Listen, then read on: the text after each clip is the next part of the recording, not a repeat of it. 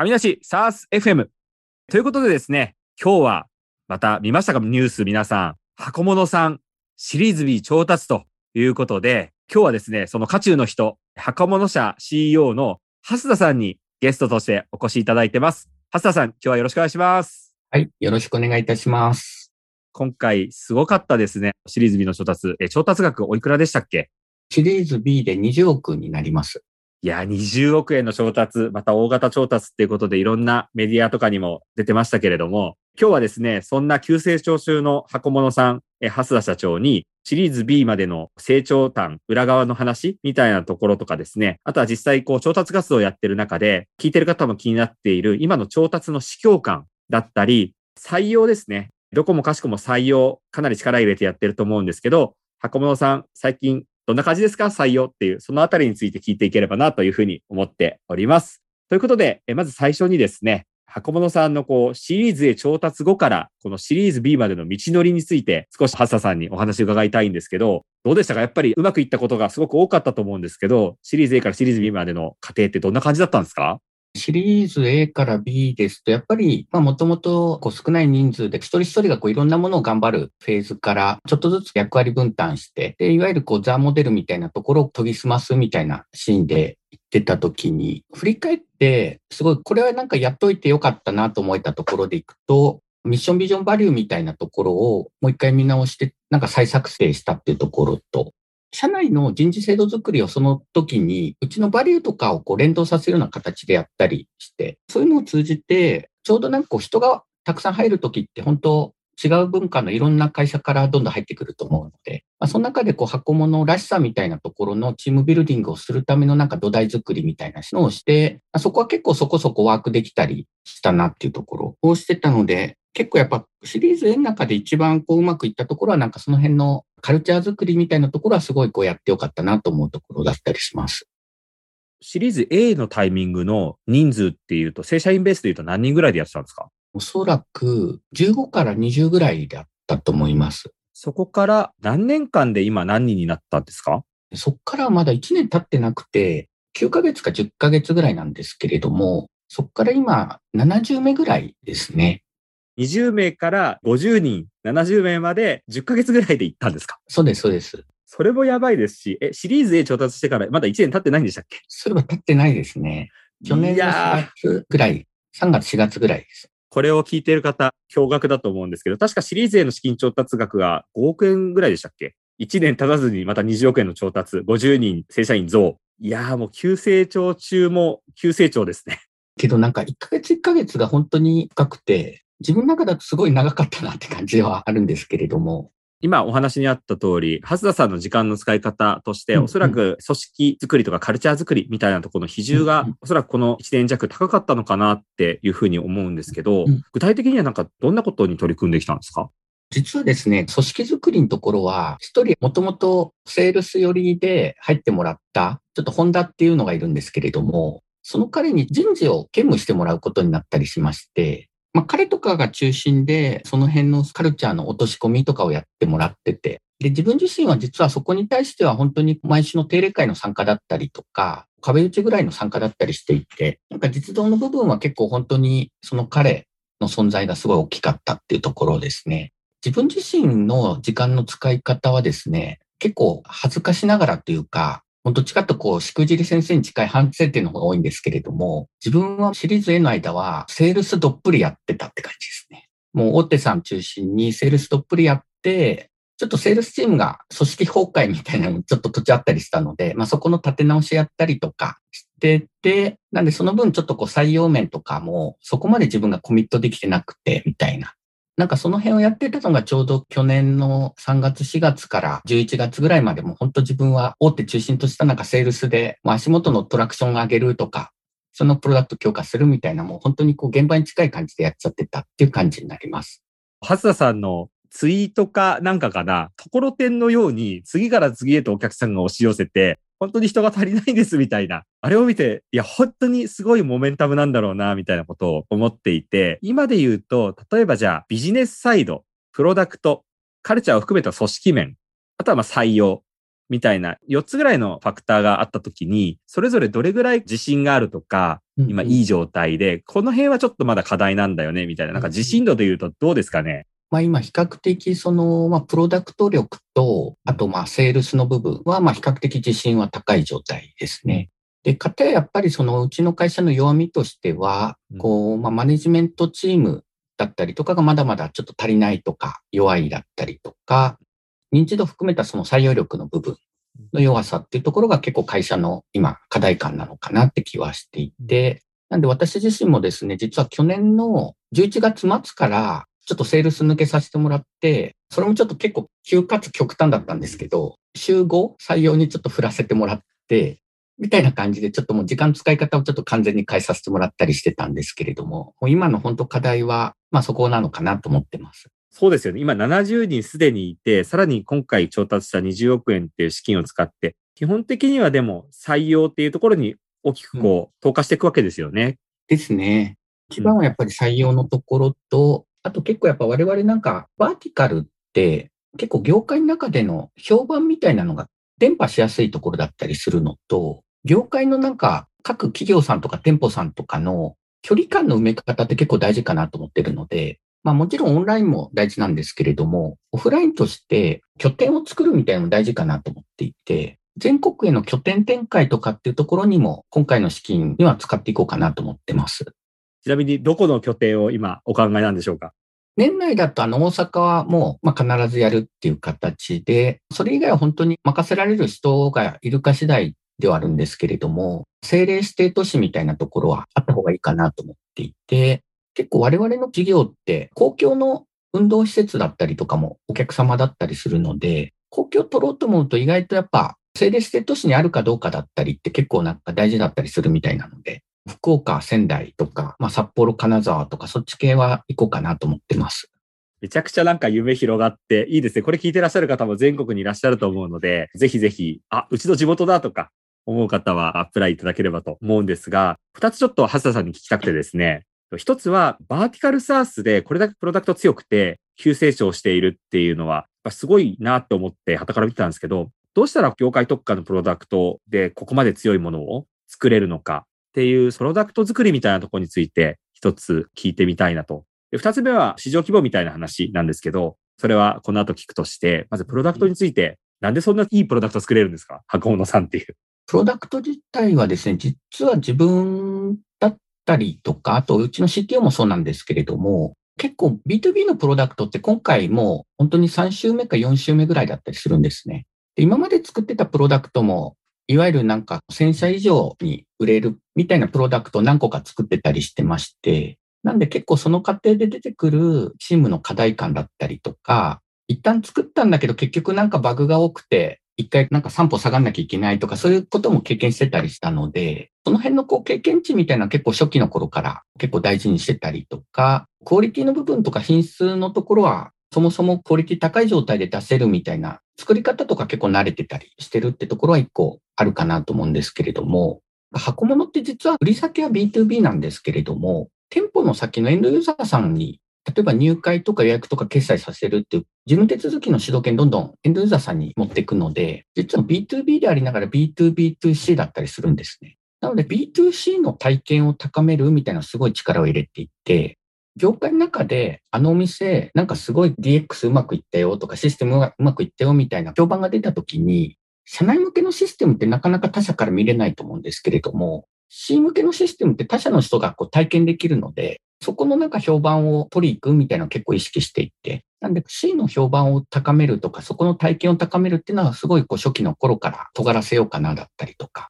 っていうのをすごい大事にしてました。僕最初のヒロさんから調達したニュースリリース見て、すぐサイト見に行って、UI 見た時に驚いて、こんな初期からこんなすごいインターフェース作れちゃうんだって言って、ヒロさんとのミーティング確かその日にあって、めちゃくちゃすごいですねって、個人的に絶賛してた記憶が今蘇ったんですけど、確かに、タコモさんの UI とか見ると、ちょっとやっぱり人に言いたくなるみたいなところは初期からすごいあったなって思ってて、あれですか？実際体験してみて、それがバイラルしてというか、ね、結構そういう口コミってめちゃくちゃ多いんですか？口コミめちゃめちゃ多いですね。まあ、今ってアウトバウンドとインバウンドの比率だと、今インバウンドがもう9割とかなんですけれども、まあ、たまになんか自分が出張行くときとかに、近所のまだアカウント取れてない企業さんとかにテレアポとかしてもらって、取ってもらっていくと、もう箱物の存在知っててくれて、箱物さん来てくれたみたいな、そんな感じで、システムのリプレイス考えてなかったんだけど、箱物さんがやってくれるんならぜひお願いしますって、なんかそんな感じだったりするので、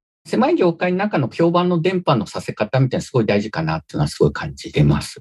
やばいですね。あの箱物さんの社長が来てるんだけど、みたいな。そうなんです、そうなんです。うちからすると、全然そんなつもりもなくて、もう本当ご挨拶させてくださいぐらいの感じだったんですけど、気づいたら本当そのぐらい、業界の中のモメンタムっていうのはすごいできてるような感じですね、今は。いや、すごいですね。本当にバーティカルサースの理想的な展開というか、うん、登り方な感じがしてすごいなと思って聞いてたんですけど、もう一つの質問としては、じゃあそんな業界の中でバイラルして評判が回ってっていう、それはある程度こう限られた業界だからこそ起こりやすかったりもすると思うんですけど、うんうん、やっぱり宿命としてこう上場とか、これから大型調達とかを考えていくときに市場規模の拡大タムの広げ方みたいなことって必ずパーティカルサースの場合テーマになってくるじゃないですか。さっき公共施設みたいなワードも出ていたので、これってどこまでなんか広がるんだろうってすごい広がりを感じたんですよ。箱物さんの今見えている市場とかタムみたいなところについても聞いてもいいですか、実はなんか恥ずかしながら、スタートアップとか、サース企業さんがよく出してるタムみたいなのをですね、ちゃんと語れてない状態なんですね。で、ふわっとはもちろん語ったりしますし、調達の時とかもこう言ってるのあるんですけれども、まだ正直ブラッシュアップ足りてないって感じでして、登り方のイメージでいきますと、現時点でも我々のお客様って、いわゆるこうフィットネス系の業界って全体の50%ちょっとくらいしかいなくてですね、例えばこう運動に関わるスクールで行くと、ダンススクールとかゴルフスクールだったりとか、テニススクール、カルチャースクールとか、あとエステとかもあったりしていて、フィットネス寄りでスタートしたんですけれども、最近だともう少し他の業態にちょっとこう入り出してるみたいなところは結構あったりするのと、やっぱりまあ、オールスターさんとかといつもこう壁打ちする中で、海外のバーティカルの企業とかよく教えてもらいますし、まあ、そこのこう登り方とかを研究する中で、まあ、最近トーストの話を 結構あの出してて、出すなよって思いながら見てるんですけど、みんな真似しちゃうじゃん、みたいな。そうなんです。ポストの登り方は、すごい参考にしていて、何かの店舗でビジネスやろうと思った時に、トーストも最初多分ポストとかから始まったと思うんですけれども、そこからこう事前オーダーもできるし、店内のセルフレジもできるし、注文入った後の料理を作るところもできるし、在庫管理もできるし、スタッフのペイロールもできるし、でその先にはこう決済手数料のフィンテックに変わってって、融資の事業まで始めちゃってるみたいなところがあるので、あそこは本当になんか我々も一個のプレイブックとしては持ってたりしまして、で、現時点でうちもこう決済の機能持ってるんですけれども、1ヶ月の決済の流通量ももうなんか10億とかそういう桁になってたりはするので、本当持ってるデータの価値も高かったりはするので、その先の活用した第2や第3のやっていうのが、うちだってやっぱ大事にはなるのかなと思ってます。基盤を作ってから、ここから面白いですね。うん。だと思います。いろんなね、うちで IoT とかまでやってらっしゃるし、うんうん、決済の事業とか、うんうん、ここからがエキサイティングなフェーズなんだろうなっていうのを聞いてる僕もワクワクしましたね。ですね。紙なしとかも一緒だと思うんですけれども、今後、まあ、日本って高齢化も進んでいって、で、労働人口がどんどん減っていっ、我々のお客さんの層だってやっぱ店舗とかサービス業中心なので、一番労働力足りなくなるところだと思うので、そこに対するその無人化と精進化だったりってところだってやっぱりテクノロジー的にはすごいこう貢献できる部分も多いので、やっぱ IoT とか AI とかをどう使うかっていうのは大事だなと思いますし、サービス業だってやっぱりそこのデータを見た先ってやっぱ人間がやるべき事業だと思うので、そこのこう人間のより何か特技を持った個性が生きるような世の中にどう貢献できるかなっていうところがすごい事業をやった先の世界観としてテーマにはなるかなと思ってます。同じその現場で働いてる人たちの働き方をデジタルで豊かにしていくとか、エキサイティングにしていくみたいな思想はすごい上梨と箱物さん似てると思うので。ですよね。この会社クビになったら箱物さん雇ってください。はい、本当なんか似てるなと思いながらいつも見てて、手段が違うだけで、こう将来達成したい未来ってきっと一緒なんだろうなっていうのはすごい感じながら自分もいつも見てました。なんで、義兄弟ぐらいで見ておいてもらえるといいのかなと思います。前半戦は、白物さんのすごいこれまで歩んできた道のりについて詳しく伺ったんですけど、ここからはですね、聞いてる方の中では特にここが聞きたいんだみたいな方もいると思うんですが、市況感ですね。今、資金調達市場の市況感ってどんな感じなんですかって実際にシリーズ B で大型の調達を終えられたばかりの蓮田さんにちょっと聞いていこうかなと思ってるんですが、まず今回出資を受けた投資家について知らない方もいらっしゃるかもしれないので、今回どちらから二条件調達したんでしょうか？今回まずリードでシニフィアンさんですね。で、フォローでコーラルキャピタルとオールスターサウスファンドっていう感じの構成になってまして、で、シニフィアンさんてレーターステージの投資家さんなので、うちみたいなまだシリーズ B のところとか、まあ、まだその数十人規模の会社さんって入れないみたいなのと、結構レーターでも未上場だけじゃなく上場企業とかのそういうなんかグロースとかもやってるみたいなので、そういう目線だったりするんですけれども、今回ヒロさんから紹介いただいて、まあどっちかと自分からすると、レーターとか IPO 後に向けたこう壁打ち感覚でシニフィアンさんに話させてもらったら、思いのほかシニフィアンさんがすごいうちの会社を買ってくれて入れたいみたいな感じになっていただいてから、もともとはもっともっと先のシリーズ B を予定してたんですけど、思ったよりちょっと早めに進んだっていうのが経緯になります。もうシニフィアンさん、コーラル、オールスターっていうと、なんかスマート HR 感みたいな、なんか、夫人をイメージするんですけど、ちらっと伺ったんですけど、ジェームスとは運命的な出会いっていうんですか、されたってことで、どんな経緯があったんですか？ヒロさんから紹介していただいて、まあもともとシリーズ B 海外の投資家入れたいなと思ってたので、海外の投資家入れる前に、海外に詳しい VC さんとも壁打ちとか勉強させてもらうっていう視点で話してたんですけれども、ジェームスもすごいこう、うちにはすごい興味持ってくれて、最初入れるつもりなかったんですね。ジェームズってある意味いい意味で強引な時とかあるじゃないですか。ぐいぐいどころじゃないですよ。そうですよね。で、なんかまあランチ行こうみたいな感じになって、ランチして、あれが確か11月のどっかだったんですけど、そのランチが自分にとってはこう運命的な出会いで、ヒロさんから、まあ、箱物の今の課題感とか聞いてた前提で、まあ、まさにその蓮田さんの最近の時間の使い方どうなのだったりとか、今後海外入れるとしたらどうやってやんのとか、まあいろいろ本当なんかコーチングみたいな感じでしてくれて、話してるうちに自分の頭がどんどんどんどん整理していって、今後もっとこうしなきゃいけない、こうしなきゃいけないってこう整理されてるうちに、あれこれ自分営業やってる場合じゃないなっていう 気づきをもらって、で、話してる中で営業やめようってその日に決断して、ジェームスの会話から冒頭にあった営業をやめて、転身したっていう。なるほど。で、さっきちょっと出てきたホンダに、もうその日のうちに相談して、自分今日こう思ったんだけど、どう思うって。で、ホンダがまあ三々にいたので、その数百人とか千人になる規模の会社見てたので、そこでの CEO の役割とかも見てた中で、ホンダからしても、もっともっと大きい絵を描いて、仲間集めにもっとコミットをしてもらった方がいいみたいなところはすごい agree もらって、ホンダもすごい営業の、まあ、マネージャーとしてのすごい優秀な人間なので、申し訳ないけど、ちょっと自分抜けさせてくれとみたいなもう本当そういう急な都市健康させてもらったっていう、まあ本当ジェームズがきっかけですね。それが頭のどっかだともしかしたらやんなきゃなとかあったかもしれないですけど、それを踏ん切りをつけさせて一気に行動に移させたっていう、やっぱジェームズすごいですね。ジェームズ本当すごいですね。その時、ジェームズに、蓮田さんが営業抜けたらどんな問題出るとか聞かれたんですね。で、まあ自分もこういうの出る、こういうの出るって、まあいろいろ言ってて、そしたら試しに本当にそれ出るかどうかやってみたらみたいなのがきっかけだったんですよ。2週間やってみたらって言ってたんですけど、まあ、やめて1ヶ月経ったら、自分が抜けた月が過去最高の MRR を達成してて。こんな落ちまでつくんですね。すごい。で、その後も毎回目標達成してくれてるので、自分がすごいブレーキかけちゃってたのかなっていうすごい反省をしてたりしました。そこに対してこれまで支えてくれてきたヒロさんが加わってっていうことで素晴らしい夫人にまたパワーアップしてると思うんですけど、ちょっとここからは聞いてる方もすごい気になるところで、どんどん今、マザーズでサース銘柄が結構急落してたりしていて、やっぱりシリーズ C とかシリーズ B ぐらいまでは結構影響波及してるんじゃないかなみたいな噂というか空気もあるんですけど、ぶっちゃけバリエーションの評価額について、ハス田さんたちも影響って受けました？自分たちの頃下がる前に交渉してたのもあったので、直接はそこまで受けなかったんですけれども、日本の VC の中でもこう海外の入ってるようなところと話する中だと、やっぱり海外の方だともうマルチプル、このくらいで今考えられるよみたいな、もらってる情報は本当に自分が想定したより全然低くて、そこは本当まずいなっていうのと、B できたとしても C の時に本当にそうだとしたら、どういう準備して、どういうお金の使い方しなきゃいけないのかなっていうのはすごいなんか恐怖感っていうのはすごいその時から感じてたりはしてます。30倍とか25倍、20倍みたいなのって結構、特に海外投資家さんとかだときついっていう話も最近はよく聞きますけど、裸としてはもう絶対ないって感じですかね、やっぱり。それかもう本当に一部の一流とそれ以外ってところでもしかしたら差がつくのかもな、みたいな気はしていて、まあ投資家からするとやっぱり将来の成長性高い会社であれば入れたいと思うので、うんその辺は結構差がつくんだと思うんですけど、やっぱり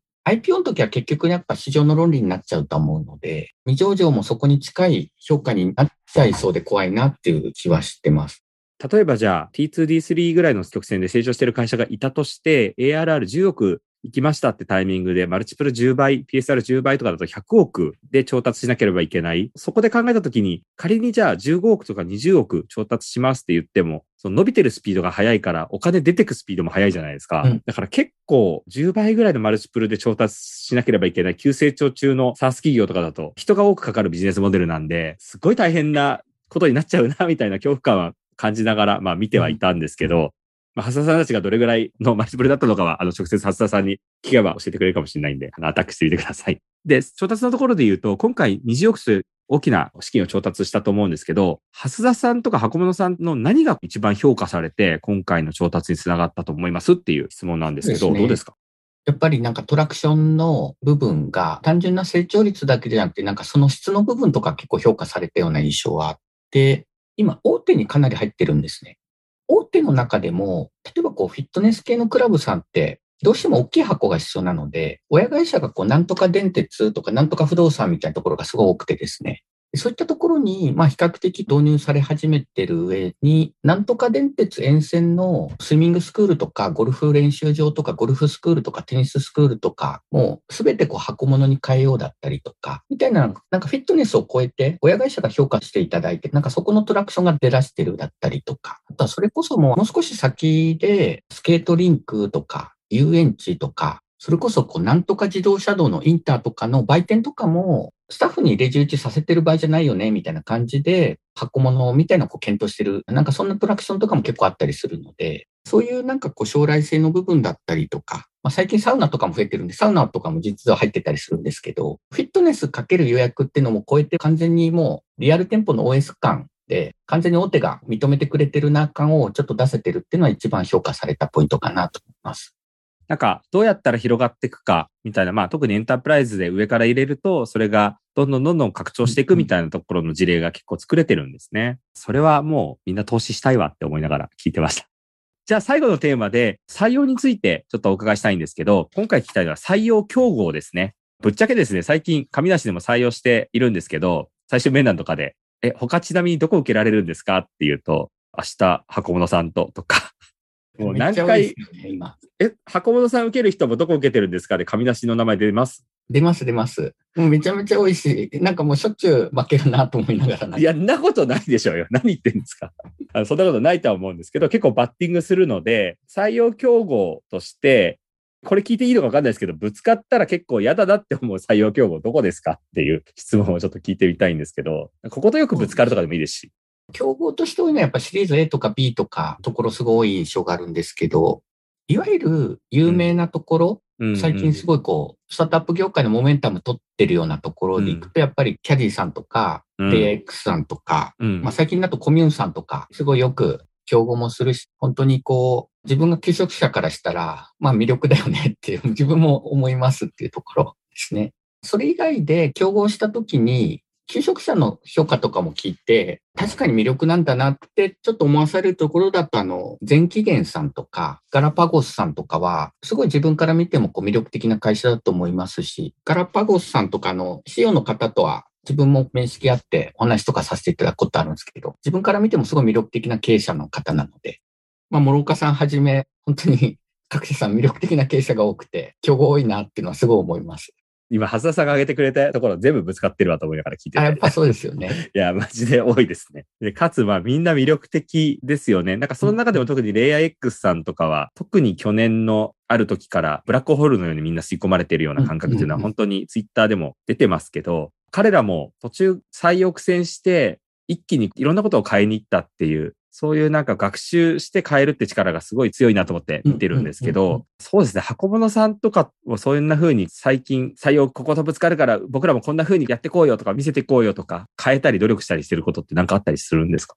特にこうシリーズ B の後でいくと、今までどっちかとステルスでやってたので、まああんまりその目立たないんだけど、実は裏でこうシェアを高めていくみたいな。世の中の大手さんはあまりこう刺激しないみたいなところもあったんですけれども、そこはもう気にせずに、堂々と我々が目指すその将来の姿だったりとか、っていうのはもう少しこうパブリックに発信していこうかなと思ってるのと、やっぱりスタートアップって本当に魅力的な会社多いんですけれども、その中でじゃあ、箱物と他の会社の違いって何かなと思った時に、強いかどうかっていうよりかは、我々なんか特徴は結構あるかなと思ってたりするので、特徴の部分はもう少しきちんと明確にして、まあ、そこをこう知ってもらう中で、求職者の方たちのやっぱりこうフェーズだったりとか、今まで生きてきたバックグラウンドとか、今後どんな人生したいかの中で延長線になるポイントの部分がある方であれば、なんかそういうこう強い競合より箱物の方がいいと思ってくれる方は最近増えてきてたりはするので、他にない特徴みたいなもう少しこう明確に出していこうかなみたいなのは思ってたりします。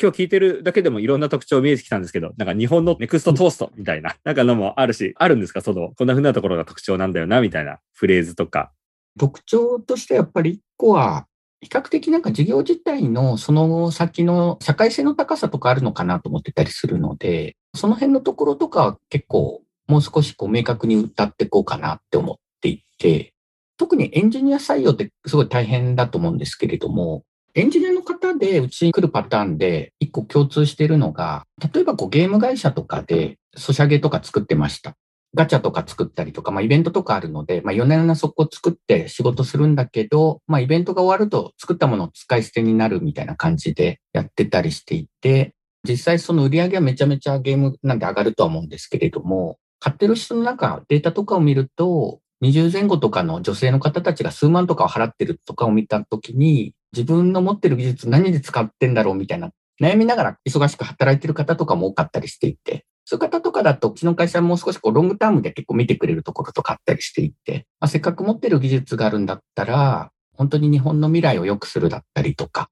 まあ、子供がいる方とかだと、我々ってお客様にスイミングスクールとかもあったり、ダンススクールとかもあったりするので、身近なところの2年後、3年後の当たり前を作るみたいなところだったりすると、まあ自分ごととしやすかったりっていうのもあったりするので、そういったところとかのエピソードとかは出すようにしたりしてます。いいっすよね。自分の子供が通ってるとか、自分もゴルフ好きなんで、行ってるゴルフスクールが自分のところのプロダクトでめっちゃ体験いいとか、すごいイメージしやすいから、いいですよね。その辺がわかるっていうのはめちゃくちゃ。いや、ますます強くなっちゃいますね。今回の箱本さんの調達もそうだし、今日話してくれたこともめっちゃ面白いので、すごいライバルなんですけど、ライバルに塩を送っちゃったんじゃないかな、みたいな回にはなってますが、最後にですね、箱本さんのことをいろいろ教えていただいたんで、逆になんか紙出しについて聞きたいことがもしあれば、なんか聞いていただければと思うんですけど、なんかあります？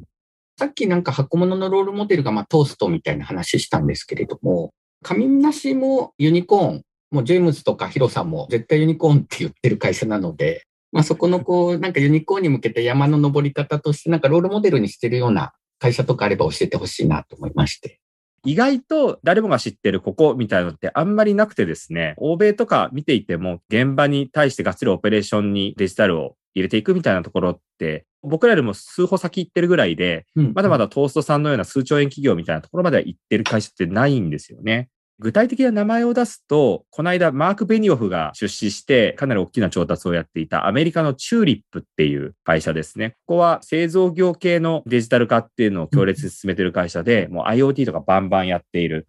会社ですね。もう一つはちょうどですね、録音している今日、調達発表してたんですけど、ドイツにあるオペレーション1っていう会社があって、ここもですね、まあ、製造業とか現場のチェックリストみたいなものを、えー、やってるような会社さんだったりして、ユニコーン企業とかで言うと i オーディターっていうオーストラリアの会社なんですけど、ここが去年ですかね、1600億円ぐらいの評価額で調達をしていたりするので、ちょっとずつ商社が生まれつつあるような感じはありますね。そういったところをまあ参考には一応するんですけど、UI とか見てるとですね、日本の現場の方たちがこれ見たときどう思うんだろうって考えたら、うんうん、みんななんか、うって思っちゃうんですよね、すごい。うんうん、すごくかっこよくておしゃれで、シンプルな、ミニマムなデザインなんですけど、紙の長評感っていうの本当に現場の人好きなので、うんうん、その紙の長評感が逆になさすぎちゃって、あんまりこう受け入れてくれないんじゃないかなとか、結構その海外の他のバーティカルサースとかでも設備管理系のバーティカルサースで現場の人が使ってるようなものとかも見るんですけど、難しすぎて僕自身でもちょっと使いこなすの大変そうだなって思うものを向こうは普通に現場の方とかが使ってたりするので、なんかやっぱりちょっとリテラシーみたいなところは、あの国によって全然違うんじゃないかなみたいな感覚は持ってたりするので、あんまり参考に現状してないかもしれないですね。僕らのプロダクトで言うと法律とか、あんまり国の慣習とか関係なくやってることは変わらないので、いつか海外とかももしかしたらあるのかなとは思ってるんですけど、まあまだだいぶ先ですね。でもね、海外に彼らとぶつかるのは。けどやっぱ山の登り方としては、まあ multi-vertical だからやっぱ業界ごとに攻め方は変わったりっていうのはあるんですかね？それは、はい、ありますね。宮城っていううちの執行役員がこの間ノート書いて、 multi-vertical 戦略っていうのを出してたんですけど、スマート HR さんとか freee さんとかと違って、彼らだったら会計だったら、例えば飲食業界も、蓮田さんのやっているそのスクールとかも、会計業務ってあんま変わらないと思うんですけど、上梨の場合だと、業界によって警備業界だったらこうやって使われるけれども、ホテル業界だったら全く違う上梨の使い方をするみたいなところが結構色濃く出るところがあるので、そういったところは、ハスタさんおっしゃる通り、一個ずつちゃんと業務を理解してやっていくんですけど、ただプロダクト自体はホリゾンタルに使えるものになったりするので、なんかホリゾンタルとバーティカルのフュージョンというか、ちょうどコラボレーションみたいな形でどんどん今業界というか戦略を練ってるような感じですね。ちょうどなんか1年前ぐらいに、神梨シリーズ A で10億円調達した時とかに、デスクレッサースっていう言葉を生み出して、我々もそれ今使わせてもらってて、で、今回マルチバーティカルって言葉登場して、なんかうちもまた使わせてもらおうかなと思ってたりするんですけど、事前にちょっと相談させていただければと思います。今度おごっていただければ全然大丈夫だし、バンバン使っていっていただければ嬉しいですね、逆に。ということで、箱物さん、初田さんは僕らがシリーズで調達した時にちょうど同じようなタイミングで調達されていて、やってることも近しいので、同期スタートアップというか、非常に仲いいですけど、意識もする会社さんなんですけど、今回素晴らしい調達をされて、おそらくこれからどんどん成長していくんじゃないかなということを感じた回になりました。じゃあ最後に、初田さん、あの、聞いてらっしゃる方に、まあ、採用とか、メッセージとか、何かあればおっしゃっていただいて、締めたいなと思います。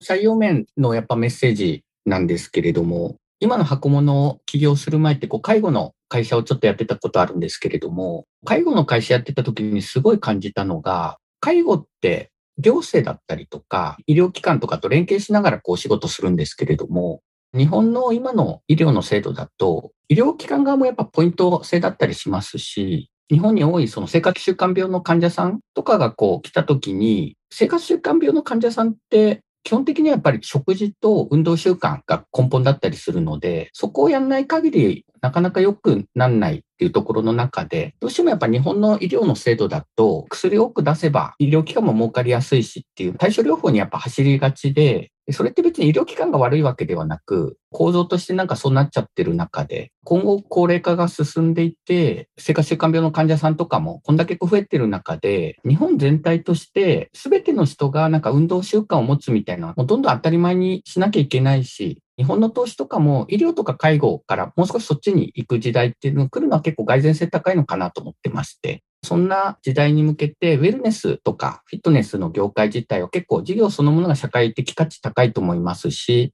そこと伴走しながらこう日本を変えていくっていう挑戦自体はこう社会的意味も高いのかなと思いますので、まあなんかそういったところに共感できる方とかはぜひお話しさせていただきたいなと思っております。